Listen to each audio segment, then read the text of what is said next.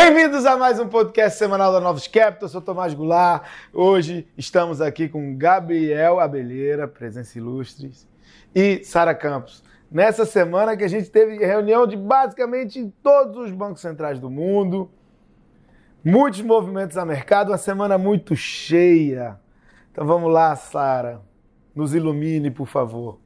Vamos lá, semana muito agitada. A gente teve a decisão de diversos bancos centrais, divulgação de resultado nos Estados Unidos, dado de atividade econômica. Então, assim, até para não demorar muito para quem está ouvindo a gente, né? Porque foi uma semana longa.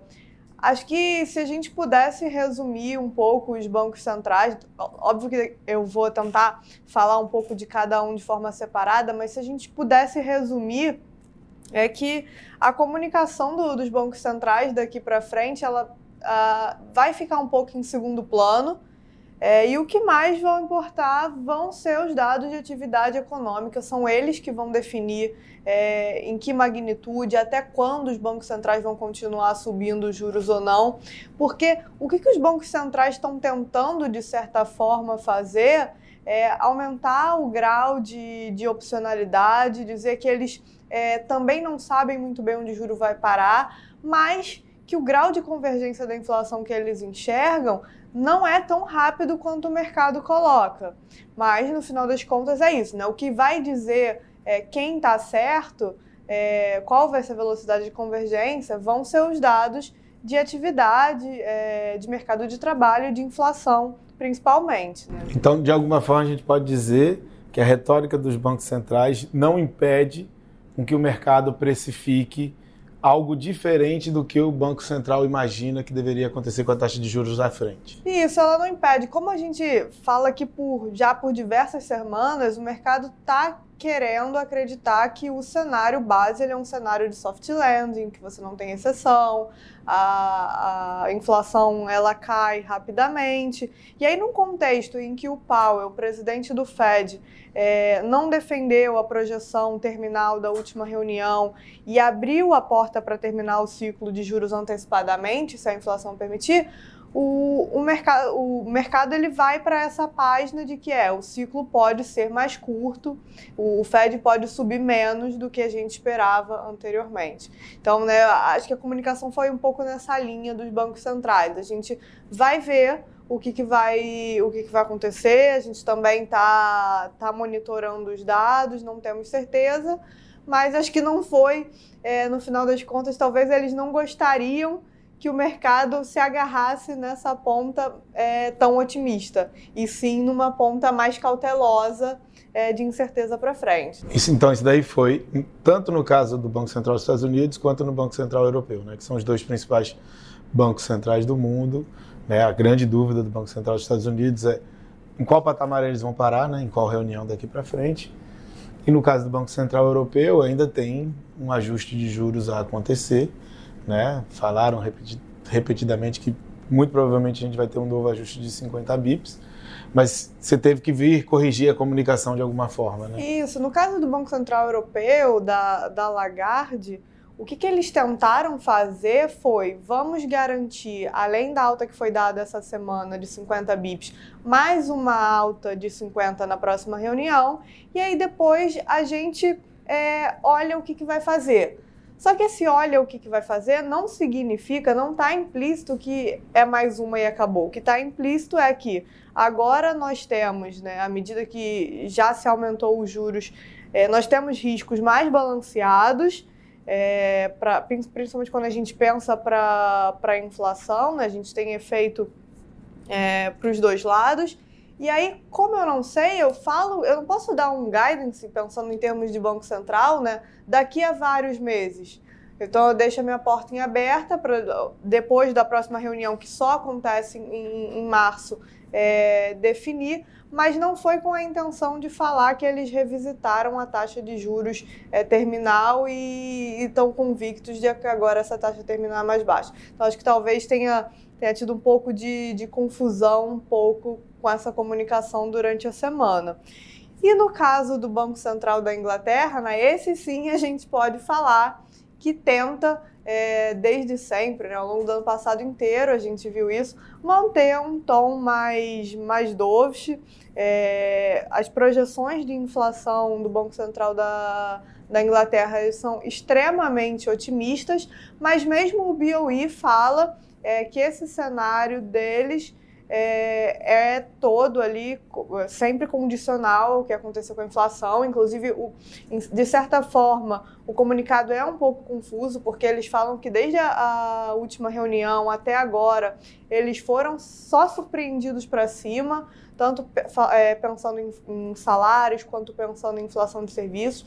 As surpresas foram todas na mesma direção, mas é, como eles acreditam que os efeitos ainda vão ser sentidos do aperto que já foi feito até agora, que vão ter lags, a economia é, vai contrair é, tanto esse ano quanto no, no ano que vem, a, a inflação ela vai é, cair de forma mais, mais acelerada daqui para frente. Então, esse cenário onde o BOE ele quer parar de subir juros, é o que eles querem fazer, mas é condicional as, essas projeções, que, como eu falei, são bastante otimistas, se concretizarem. Então, de novo, a gente cai naquele cenário de que o mais importante é, para todos os bancos centrais vão ser os dados. E aí, pensando nisso, pensando em dados de... Aí lá vem eles, lá vem eles. pensando na divulgação dos dados, a gente terminou a semana com dois dados relevantes. O payroll, que é o número de mercado de trabalho é, americano, que foi bastante forte, bem é, contratação bem acima do que estava sendo esperado. É, é um número que, como se trata do, do primeiro de, de 2023, de, traz muitas é, revisões, ajuste de, de população, ajuste sazonal. É, a gente ouve algumas pessoas falando que parte da surpresa pode estar associada a isso, mas quando a gente olha no, no né, de tudo, quando a gente olha o conjunto de informações do mercado de trabalho, a foto segue de um mercado de trabalho muito apertado, é, com contratação elevada, é, os indicadores de, de pedidos de, de auxílio-desemprego seguem muito baixos. Então, a foto é, é assim, essencialmente a, a mesma. Tanto que na reunião dessa semana, o Powell continuou repetindo é, no, no, statement de abertura que ele faz na conferência de imprensa, é, a mesma coisa que ele já falava em relação ao mercado de trabalho, né? Manteve a mesma, a mesma definição de extremamente apertado. Então a gente acha que isso não tem como mudar. É, mesmo que os salários na margem eles não tenham é, acelerado é um, um mercado de trabalho que ainda deveria preocupar o Fed com uma taxa de desemprego tão baixa. E quando a gente olha para o ESM de serviços, né, que aí a gente já pensa o, o que, que é atividade nesse início de ano, como é que está a demanda, é, o ESM de serviços devolveu toda a queda que tinha acontecido no mês anterior. Então dá, reforça aquela ideia de que o mês anterior ele foi de alguma forma é, atingido ali por questões relacionadas a, a clima, né? O, porque teve uma nevasca forte é, no mês passado, no, no, em dezembro, né, desculpa, nos Estados Unidos, e aí reforça que foi uma coisa mais temporária ali de final de ano, e agora a gente, a gente voltou ali para um subcomponente de novas ordens dentro da SM para patamar próximo a 60. Então, o que chama atenção é, é isso, né, essa atividade ainda bastante, aparentemente ainda bastante sustentada, principalmente a de serviços. E quando a gente lê os comentários de algumas indústrias, acho que me chamou ali particularmente a atenção é, quando a gente olha para acomodação, é, serviços de alimentação, né, parte mais relacionada ali com, com mobilidade, é, os comentários positivos com crescimento no ano e falando que confiança do consumidor está retomando. Então é um cenário bem, bem diferente do que é, a gente tinha visto ali no mês anterior, quando as novas ordens elas foram para um, um patamar, que, se não me engano, aqui próxima a 45. Então a gente terminou a semana a, é, sendo surpreendido com esses dados, né, na, um pouco na contramão do que o mercado gostaria de ver. E além disso, a gente ainda teve, para complicar um pouquinho mais essa semana que já foi ajeitada, a divulgação de diversos resultados lá fora, né, Gabriel? Pois é, é, acho que você definiu bem aí primeiro a parte dos bancos centrais, né? Eu acho que os juros, quando a gente olha os juros americanos, por exemplo, ele chegou a fechar bastante depois do FONC na quarta-feira, com essa percepção de que o Powell deixou a porta um pouco mais aberta e que os dados para frente seriam é, o fiel da balança aí para até onde os juros iriam. Então ele chegou a cair abaixo dos 5%, né, daquele é, do, do, topo de onde iria os juros. É, e o ICB também acabou ajudando né, nessa perspectiva. Embora não tenha sido tão não tenha sido dovish, né, os bancos centrais não foram dovish, mas eles deixaram mais é, aberto para os dados mostrarem as próximas direções que eles vão tomar. É, e aí, sexta-feira veio o dado de payroll e o dado de ASM nos Estados Unidos, que vieram dados fortes de atividade, desemprego chegando a 3,4%, mostrando um, um, mercado de trabalho muito apertado e os juros voltou todo o movimento que ele tinha fechado. Chegou a fechar aí mais de 10, 15 bips, voltou tudo. Fechou a semana até abrindo abrindo. Os Estados Unidos a gente fechou o dois anos, por exemplo, abrindo 11 bips e o 10 anos abrindo 3 bips. Isso depois de terem fechado cada um mais de 10 bips, né? Então, é, mostrou aí, voltou uma volatilidade maior nos juros. Isso acaba né, trazendo uma volatilidade maior em todos os outros ativos no mundo, né?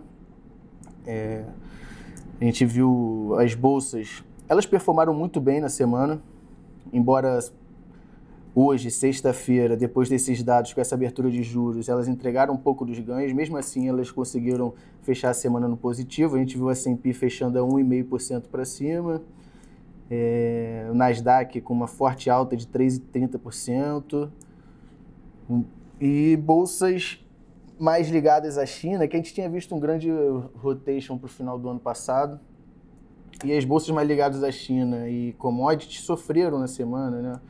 A gente viu o Meso, que é o IEM, caindo 3,40% na semana, uma queda considerável.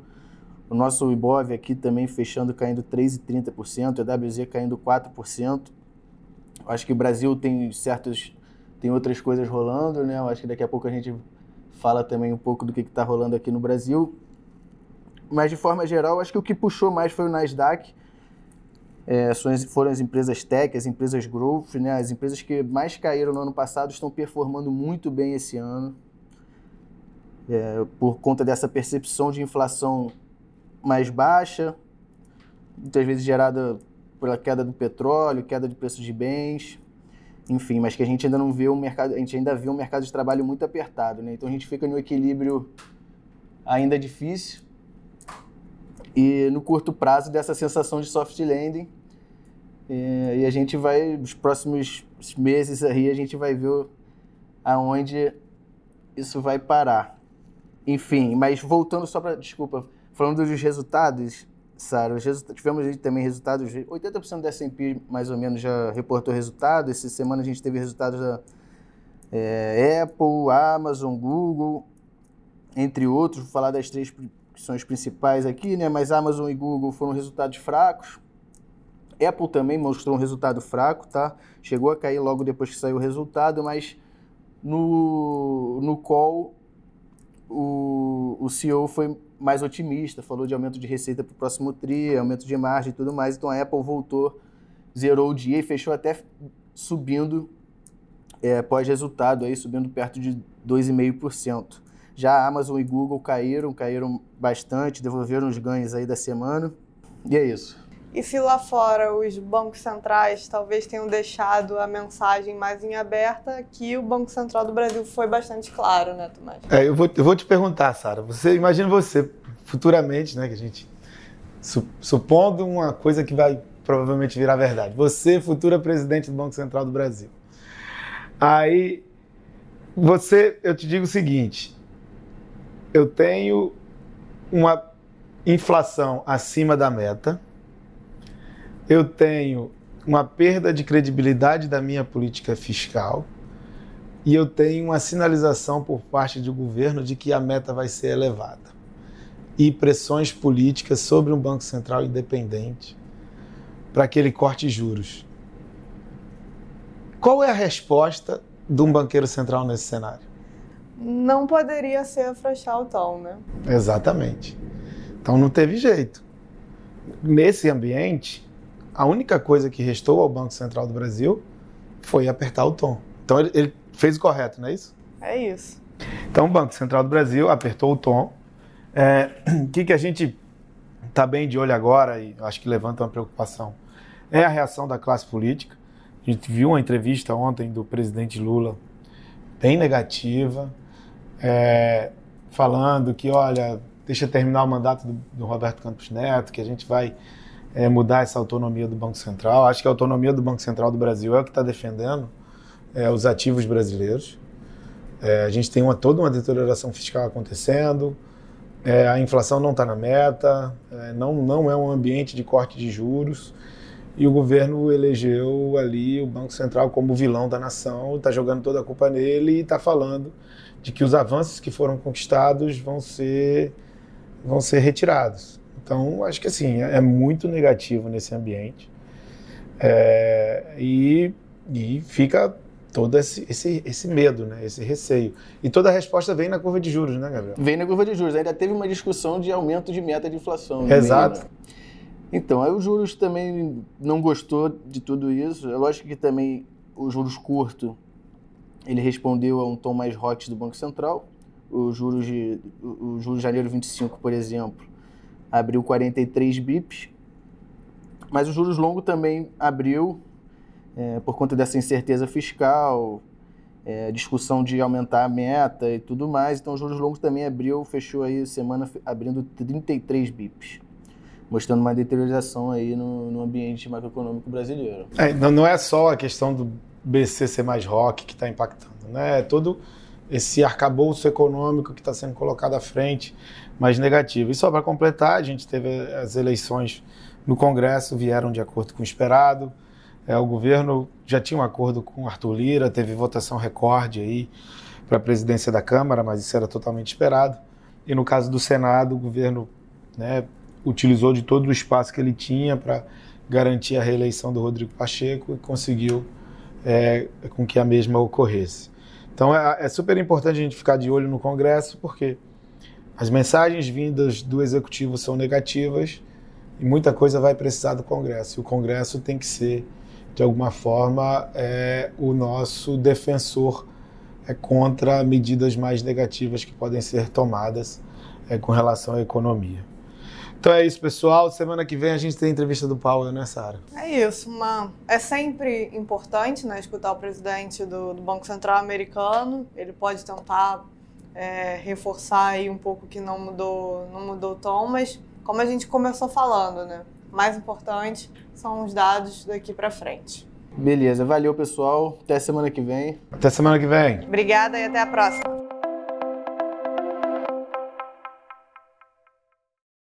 A Novos Capital Gestora de Recursos Limitada não comercializa nem distribui cotas de fundos de investimento ou qualquer outro ativo financeiro. Este podcast não constitui uma oferta de serviço pela Novos e tem caráter meramente informativo. A Novos utiliza informações de fontes que acredita serem confiáveis, mas não se responsabiliza pela exatidão de quaisquer das informações assim obtidas e utilizadas neste podcast, as quais não foram independentemente verificadas. Estas informações podem estar desatualizadas ou sujeitas a opiniões divergentes. Este conteúdo não constitui uma opinião ou recomendação, legal ou de qualquer outra natureza, por parte da Novos, e não leva em consideração a situação particular de qualquer pessoa. A utilização das informações aqui contidas se dará exclusivamente por conta e risco de seu usuário. Antes de tomar qualquer decisão acerca de seus investimentos, a Novos recomenda ao interessado que consulte seu próprio consultor legal.